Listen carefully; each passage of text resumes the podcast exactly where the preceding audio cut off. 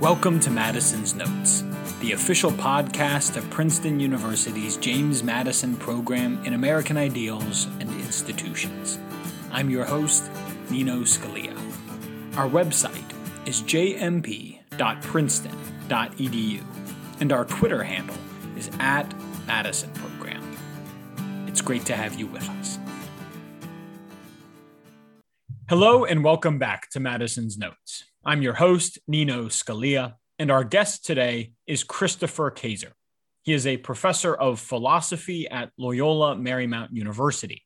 A Fulbright scholar, he did postdoctoral work as a federal chancellor fellow at the University of Cologne and as the William E. Simon Visiting Fellow here at Princeton University's James Madison program. He was appointed a corresponding member of the Pontifical Academy for Life of Vatican City as well as a fellow of the Word on Fire Institute. He has written scores of scholarly articles and book chapters, as well as 16, that's right, 16 books of his own. He joins us today to discuss his newest book, co authored with Matthew Petrusek, Jordan Peterson, God and Christianity The Search for a Meaningful Life. Christopher Kaczor, welcome to Madison's Notes. Thank you very much. Appreciate it. Let's start with Jordan Peterson, author, clinical psychologist, professor in global phenomenon. He burst onto the scene a few years ago, and since then, his YouTube videos have more than 150 million views. His podcast has been downloaded tens of millions of times. His books have been purchased by millions upon millions of people. He's a soft spoken intellectual who sells out arenas around the world. Why? Well, I think part of the reason that he's so popular is that he tries to live according to one of his rules, which is to tell the truth or at least not lie. Hmm. So he is someone who speaks his mind, whether or not this is popular or politically correct or woke. And the consequences of that are something that can be quite severe. He was disciplined by his university and sent these uh, kind of pre-termination letters, basically. And despite these sorts of threats from the outside, he continued to say what he thought was true. And I think that people can sense when he talks that he really believes what he says. And because there's so many people out there that are kind of BS artists, you might say, I think that he stands out by contrast with these uh, other kinds of voices. The other thing that I think is part of his attraction is that he is very articulate and willing to engage directly with people with whom he disagrees. So, yes. in a series of controversial interviews, he was really grilled by people that totally disagreed with him, disrespected him, and didn't even want to listen to him really.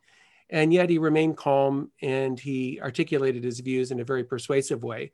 So I think for a lot of people that showed um, a great deal of character, but also showed a way forward in, in terms of engaging with people with whom you disagree. Sure. So I think for those reasons and others, uh, let me just add one more.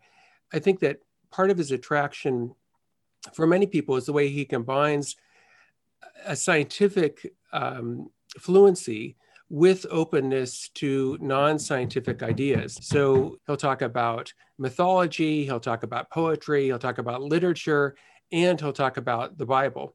And so I think for a lot of people, these two things belong in totally separate categories. Yeah. So if you're committed to science, that means obviously that you're totally opposed to all these other ways of knowing. And then if you're open to religious, poetic ways of knowing, well, that means you're totally opposed to science.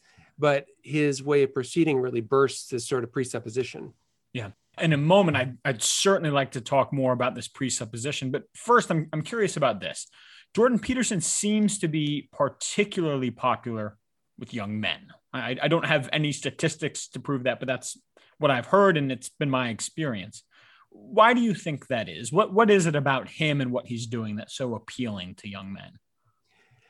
Um, well, the first thing to say about that, I think, is that this is true of uh, almost everyone. So, for instance, if you look at Oprah Winfrey or something, uh, her demographic is going to be 90 plus percent uh, female.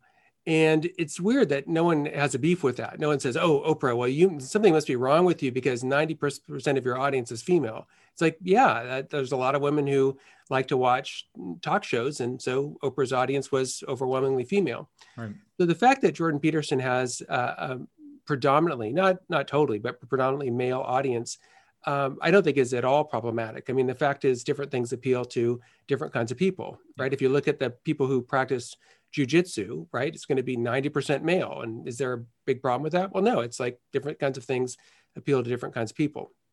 So I don't have any problem at all with that, the fact that his audience is predominantly male. What explains that?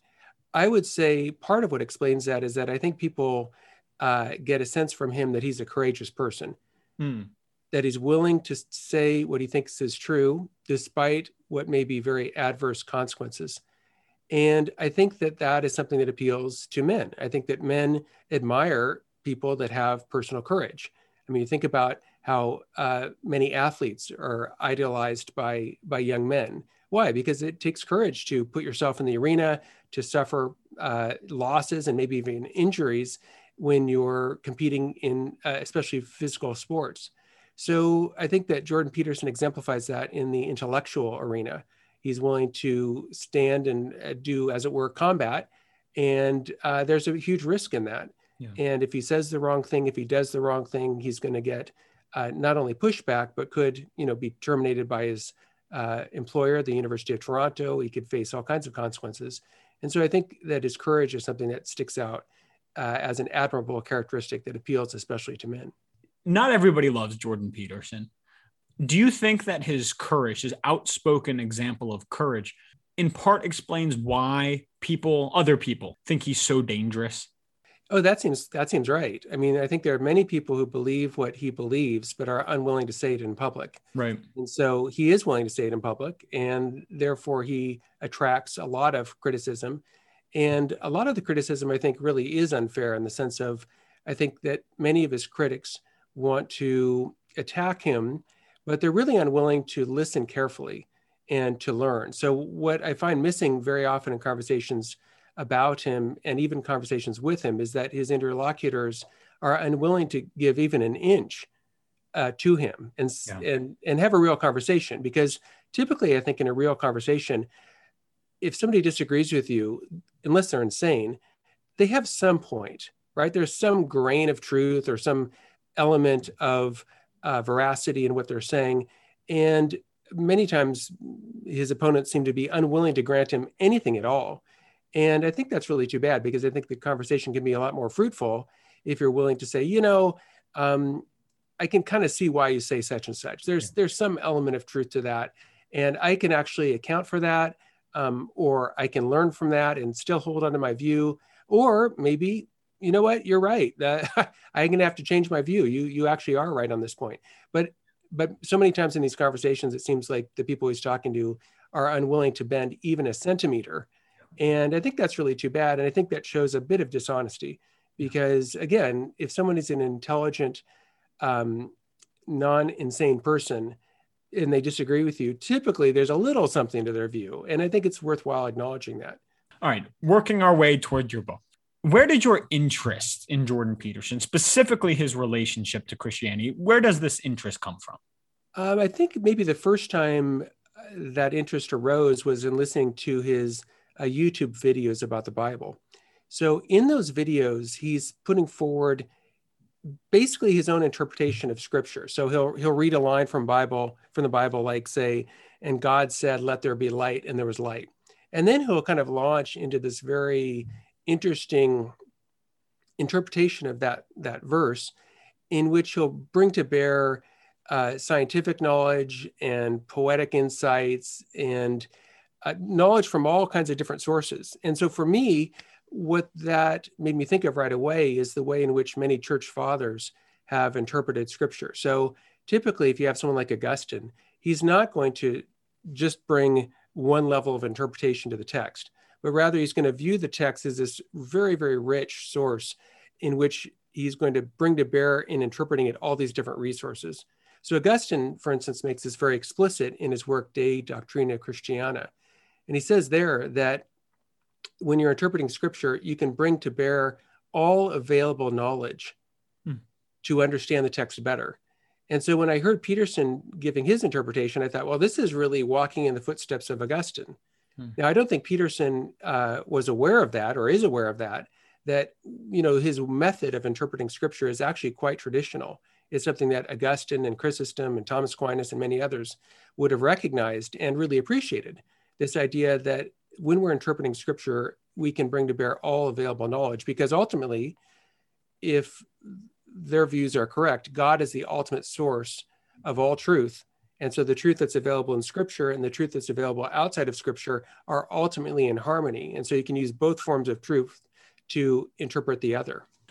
Okay, into the book. Part one a Christian response to the biblical series. And that's Jordan Peterson's series of lectures on the Bible you just mentioned. And they're all available on YouTube. And I'll put a link to those in the show notes. But let's start here. You talked a little bit about how Jordan Peterson's approach actually isn't all that unique. It's something Aquinas and Augustine and the other church fathers would have recognized. But what is it that makes it unique? I mean, he has hundreds of millions of downloads for a reason. What is it that he does that's so unique? Well, I would say that one way that that's quite unique is that obviously Augustine and Aquinas didn't have contemporary science. And so what Jordan Peterson is going to do in part in interpreting these texts is bring to bear things like evolutionary psychology and interpret the text of Genesis in light of these modern contemporary scientific truths that people like Augustine and Aquinas had absolutely no access to. So that is cer- certainly something that is distinguishing of um, Peterson's way of reading scripture from these more kind of traditional sources.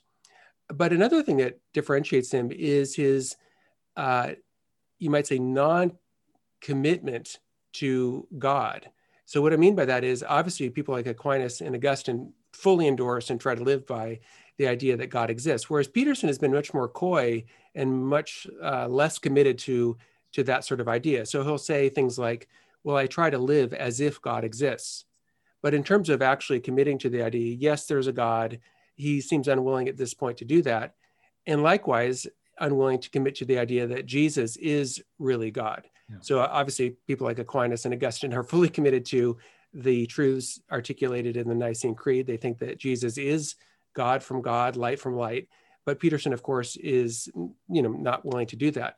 So in a way, there's a certain distance that Peterson has from the scriptures that these these traditional authors wouldn't have. In that, the traditional authors are going to see scripture as God's word, and therefore as having a fullness and plenitude of meaning that goes beyond what any human author could have conveyed. Whereas Peterson is is not committed to that idea, and so he does actually agree that Scripture has this sort of richness of meaning. But I think that someone like Aquinas would say that there's a kind of infinity to the richness of meaning that Scripture has, precisely because it's authored by God yeah. and God's intentions inform it. And so, on Aquinas's view, say if you read a biblical text and I do, we might come away with totally different interpretations. And yet, because God is the author, they both might be true. Hmm. God could have, in other words, on this view, from all eternity, intended that you read the scripture in one way and I read the scripture in a different way. And yet, God intended both of those meanings, just as a very talented author could write a letter to two people and actually intend that both people take away different messages from that letter.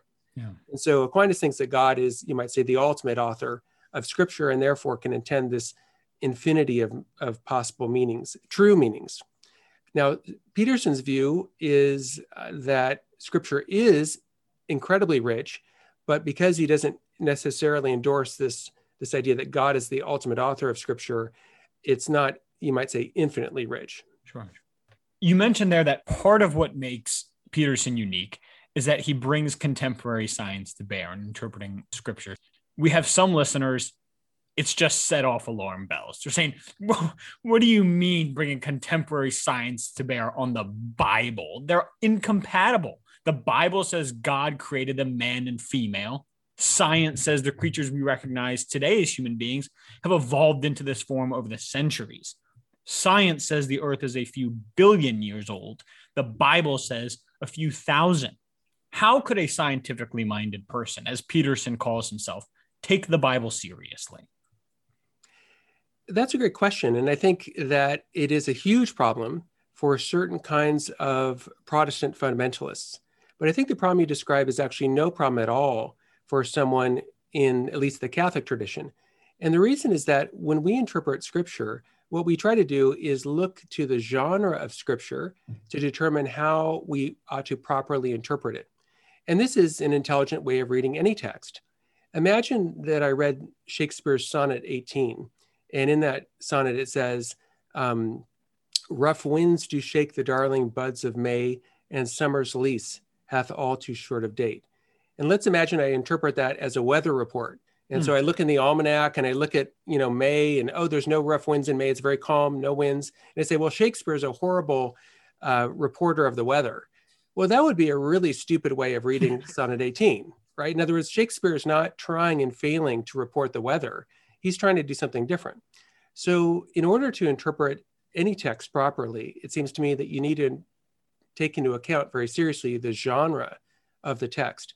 So, what is the genre of Genesis? Well, Genesis is a creation narrative. Hmm.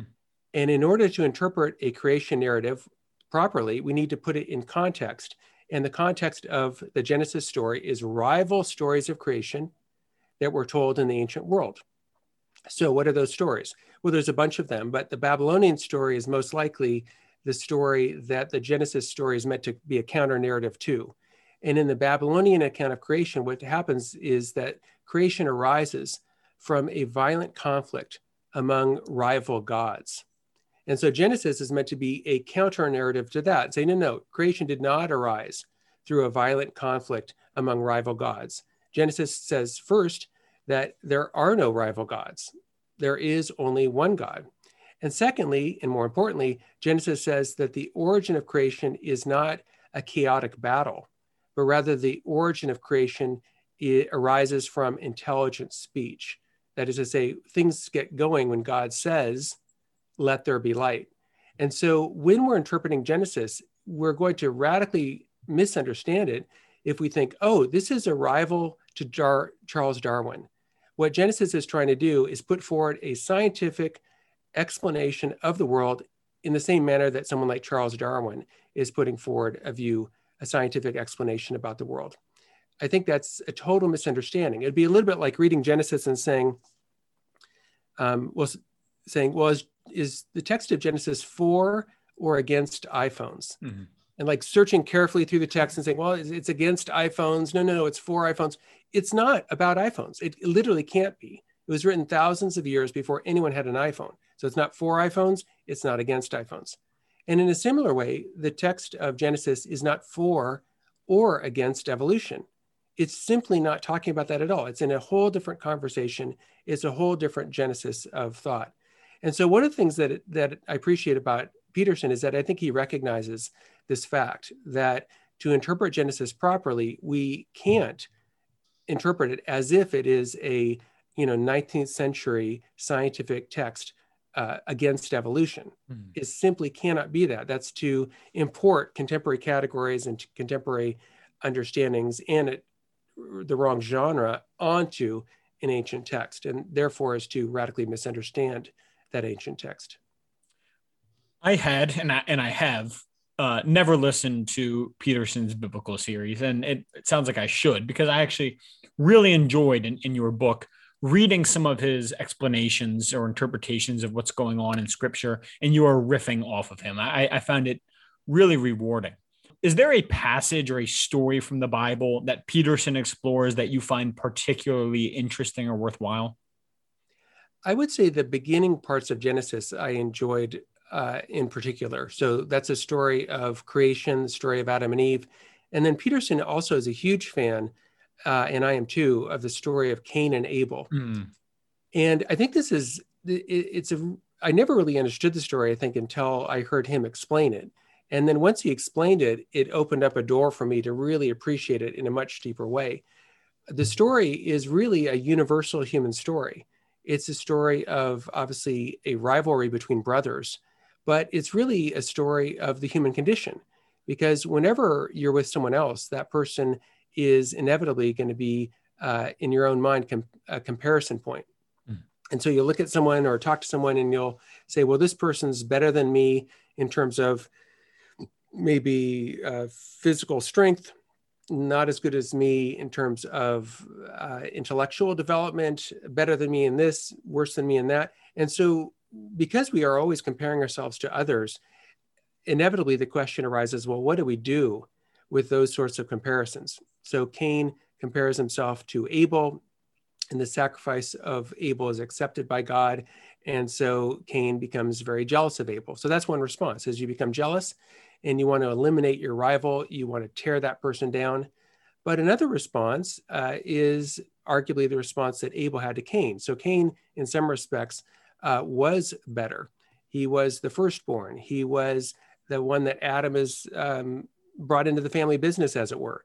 And so he could have been jealous of his brother, and he could have said, "Well, I'm, you know, I'm not the firstborn. I didn't get the family business. I'm, I'm second fiddle." And he could have sulked and tried to destroy Cain.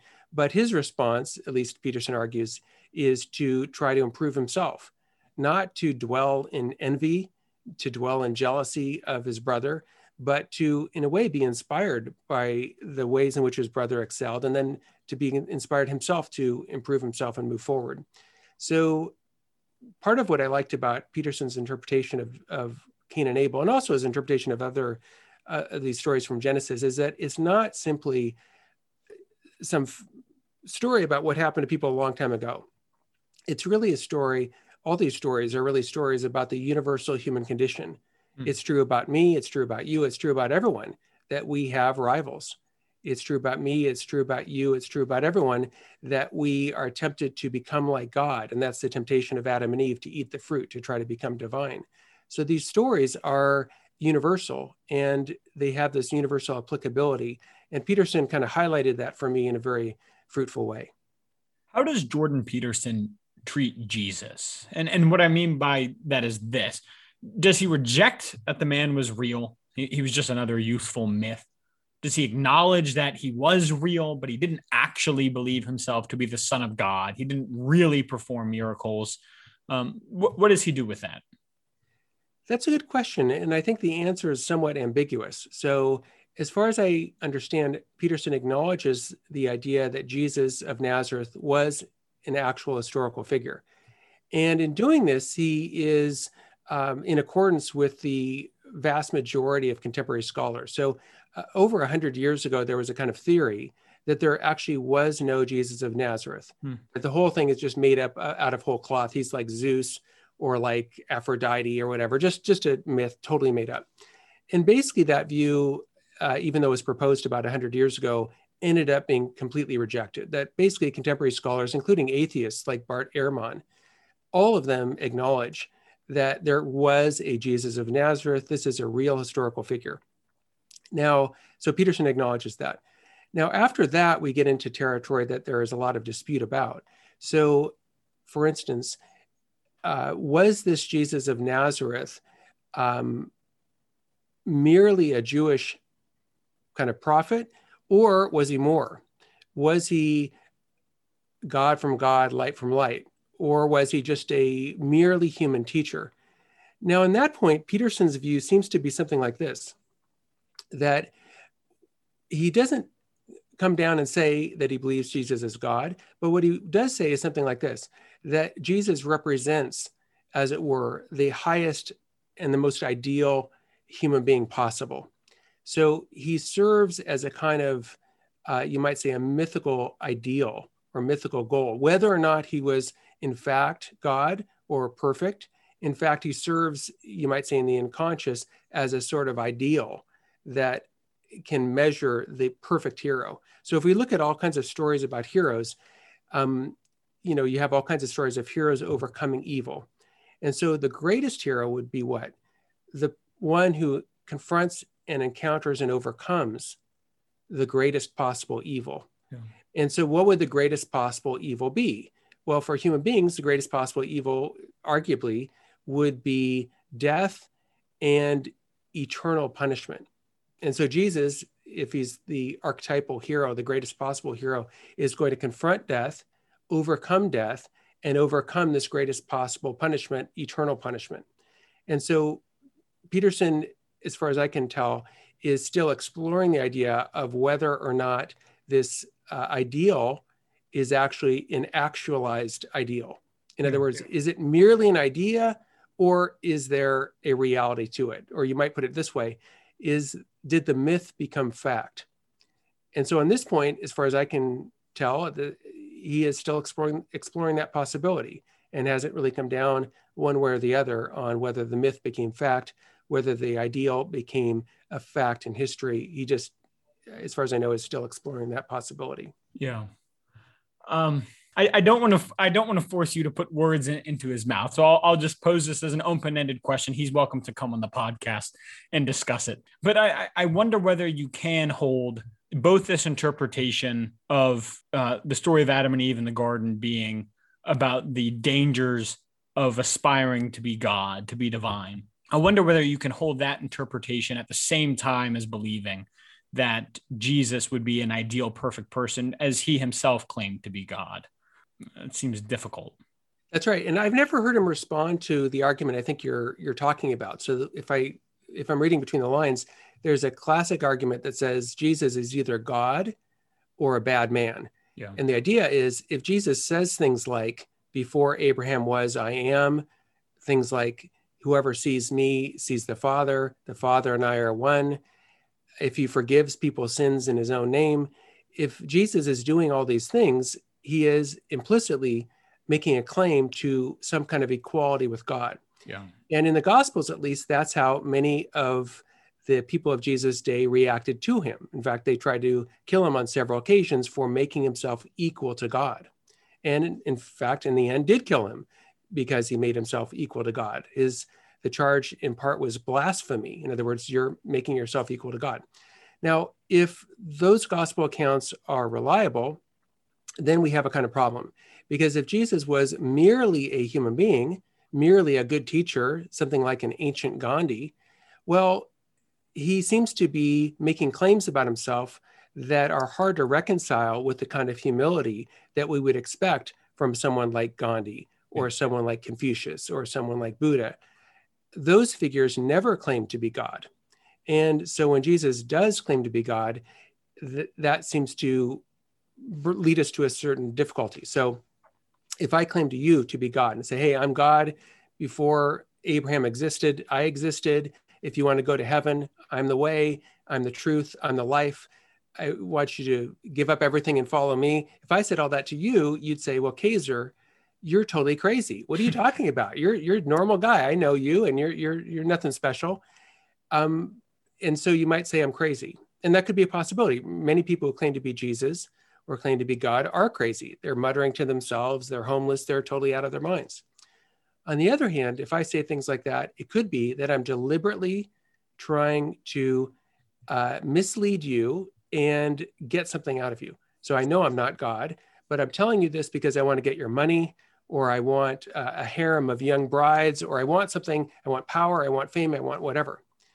Now, the trouble is, Jesus doesn't seem to be crazy he seems to be way too wise and way too um, uh, deep and spiritual and uh, to be a kind of crazy person muttering to himself, thinking he's God. And then is he a bad person who de- is deliberately misleading people? Well, that also seems to be incompatible with the character of Jesus. So I don't know how someone like Peterson would respond to this God or a bad man argument. Um, I've never heard it posed to him. So I'm not sure what he would say. I mean, he could say, well, the Gospels are not reliable, right? The Gospels are inserting into the text this idea of Jesus claiming all these things. So that's one option. Um, the trouble with that, though, is, at least according to many scripture scholars, these sorts of claims are, in fact, um, highly likely to be historically reliable. So if you look at the kind of criteria they use to differentiate things that they think are reliably or likely to be said by the historical Jesus from those that aren't, these sorts of sayings are so prominent in all the gospels that they're highly likely to be have been said by the historical Jesus. So the bottom line is I'm not sure how he would respond to this, but I'd be very interested to know how he'd respond to this God or a bad man kind of argument. Well, he is a standing invitation to come on the podcast and explain, and we'll invite you back to, to speak with him. You're making my job very easy today because I'm about to steal this next question from your book, and you've already begun to answer it. But toward the end of part one, you pose and then answer this question Where does Peterson's scriptural analysis from a Christian perspective fall short? So there's the question. From a Christian perspective, where does Jordan Peterson's analysis fall short? Well, Peterson's uh, interpretation of scripture is, for the most part, the moral sense of scripture. So if we read a story, say the story of um, uh, Adam and Eve in Genesis, or the story of uh, Jesus interacting with the woman caught in adultery, the moral sense of scripture would be the way in which this story can inform our own behavior today. So, in other words, how should I live differently in light of this story? That's the moral sense of scripture. But a Christian understanding of scripture is typically not li- limited simply to the moral sense. You also have, for instance, the literal sense of scripture. Now, what is a literal sense of scripture? It's what the human author intended to convey by whatever you know was written there. And so Peterson, for the most part, doesn't uh, attempt to provide the literal understanding of scripture. But I think for Christians, this is uh, obviously a very important uh, element of interpreting scripture. And in fact, for Aquinas, it is the primary sense of scripture on which the other senses, the moral, anagogical, etc., are based. So I think that would be one limitation. A second limitation, I think, would be that for Christians, of course, uh, scripture is God's word, and God continues to operate in the community through the church, at least in the Catholic and Eastern Orthodox interpretation of Christianity.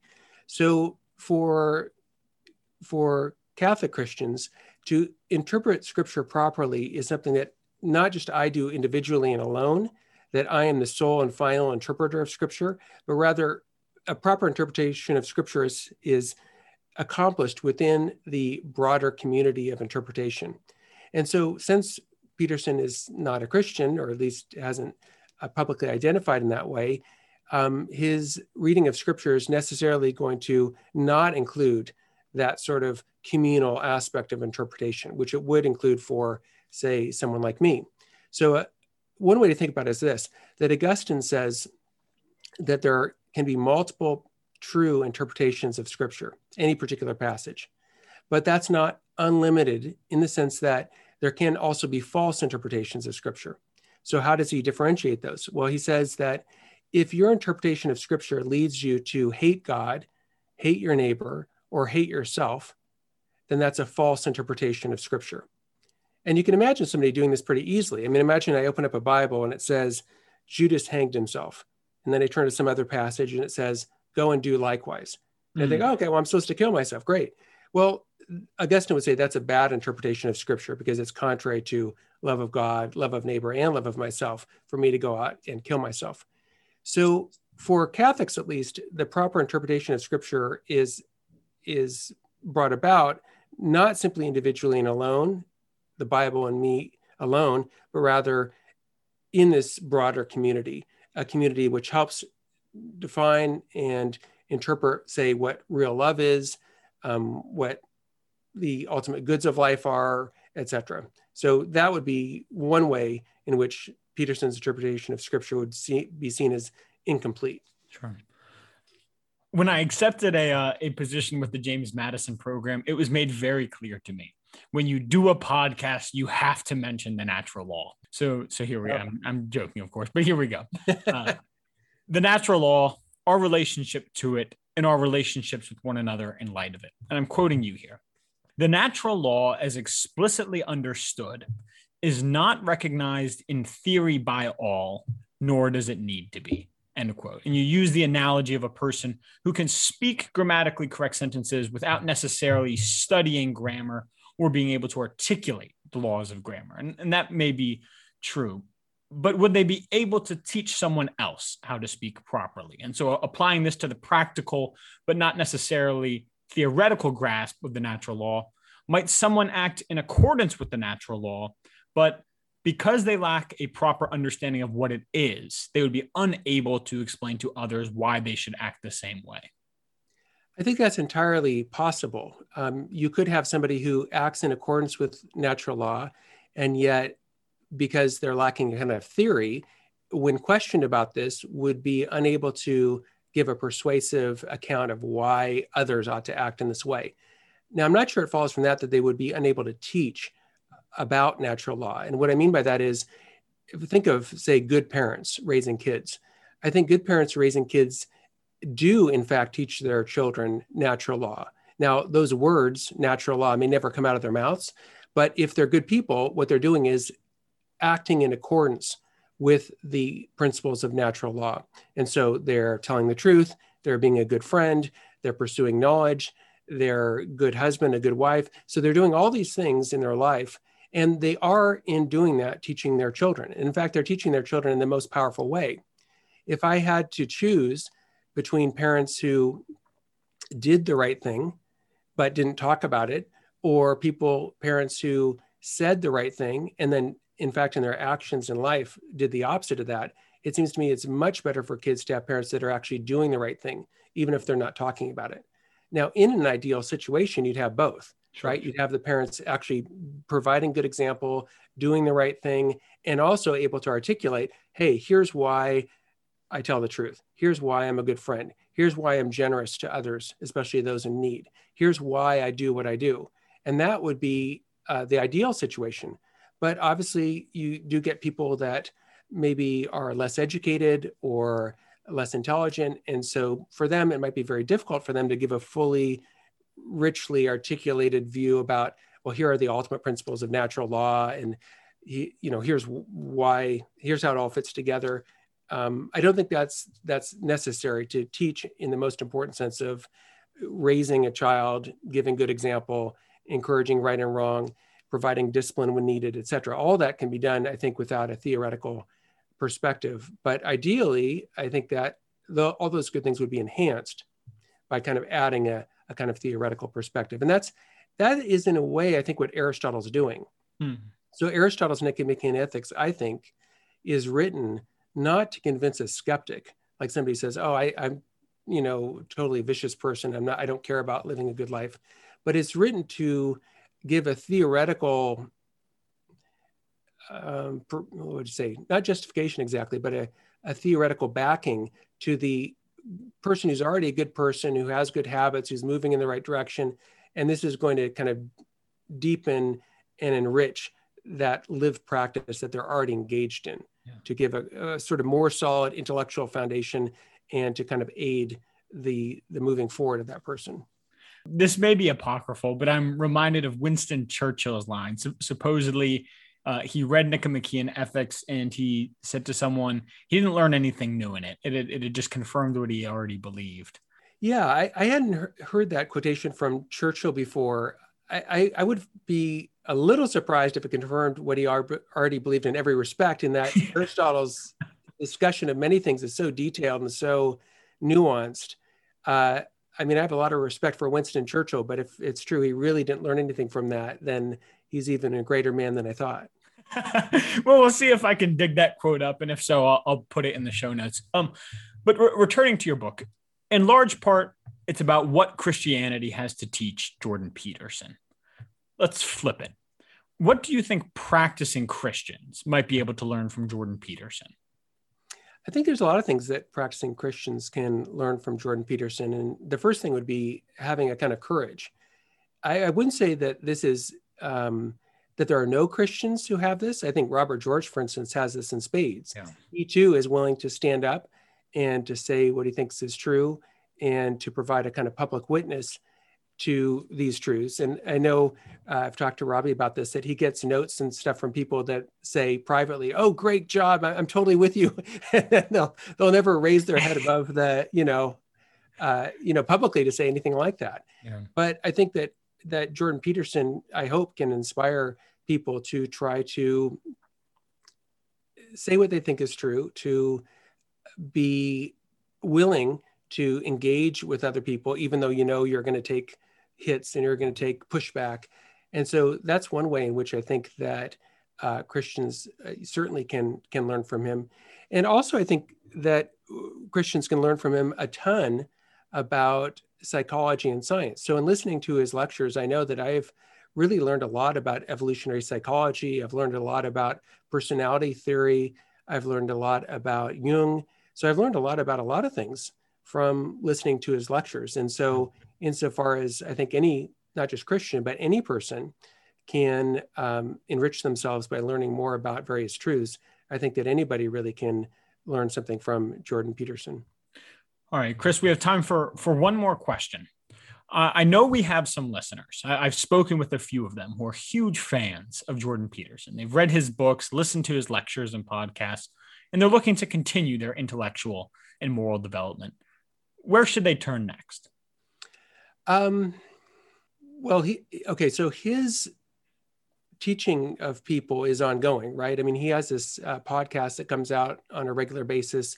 He has things that he's writing that are coming out on a regular basis. So I think it's certainly possible to continue development and learning through looking to Peterson himself. Sure. In in the book I wrote, what I've tried to do is point people also to other resources that could be really helpful for kind of moving and continuing this intellectual uh, search, as it were. And one of the resources that that I talk about uh, quite a bit, at least at the end of the book, is the work of Alasdair MacIntyre. Mm-hmm. So MacIntyre, I think, is a really, really interesting guy to put in a conversation with Peterson, in part because MacIntyre provides, I think, a, a fuller articulation of some of the things that Peterson talks about. So, for instance, if we go back to natural law, um, MacIntyre talks about the idea that to even have a conversation with another person, we have to at least implicitly obey the basic principles of natural law, for instance, not to harm the innocent. And if our conversation is going to be truly fruitful, we need to speak truthfully to each other and honestly to each other so that we can have a real exchange of views. And so I think people like MacIntyre can uh, would would help Peterson and, and those who like Peterson to kind of continue down the road of intellectual development.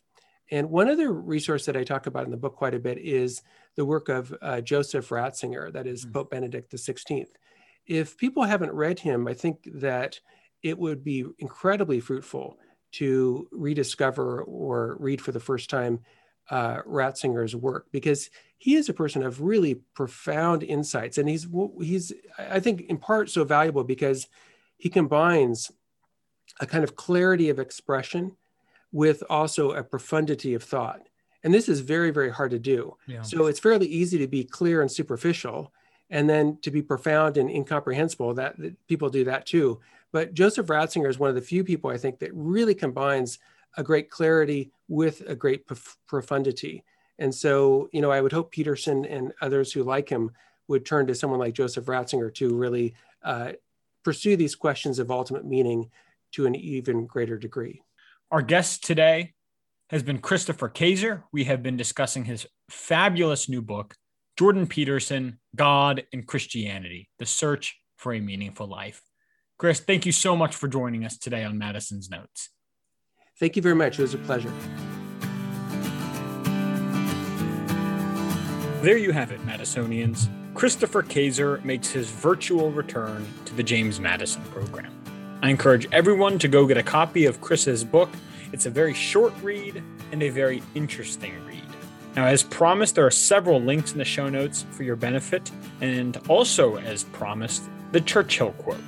As the story goes, after reading Aristotle's Nicomachean Ethics, Churchill remarked, quote, It is extraordinary how much of it I had already thought out for myself. End quote. It's always nice to end with a little Aristotle and Churchill, so we'll end things there. Thank you for joining us for today's conversation, and I hope to have you back with us next time, here on Madison's Notes.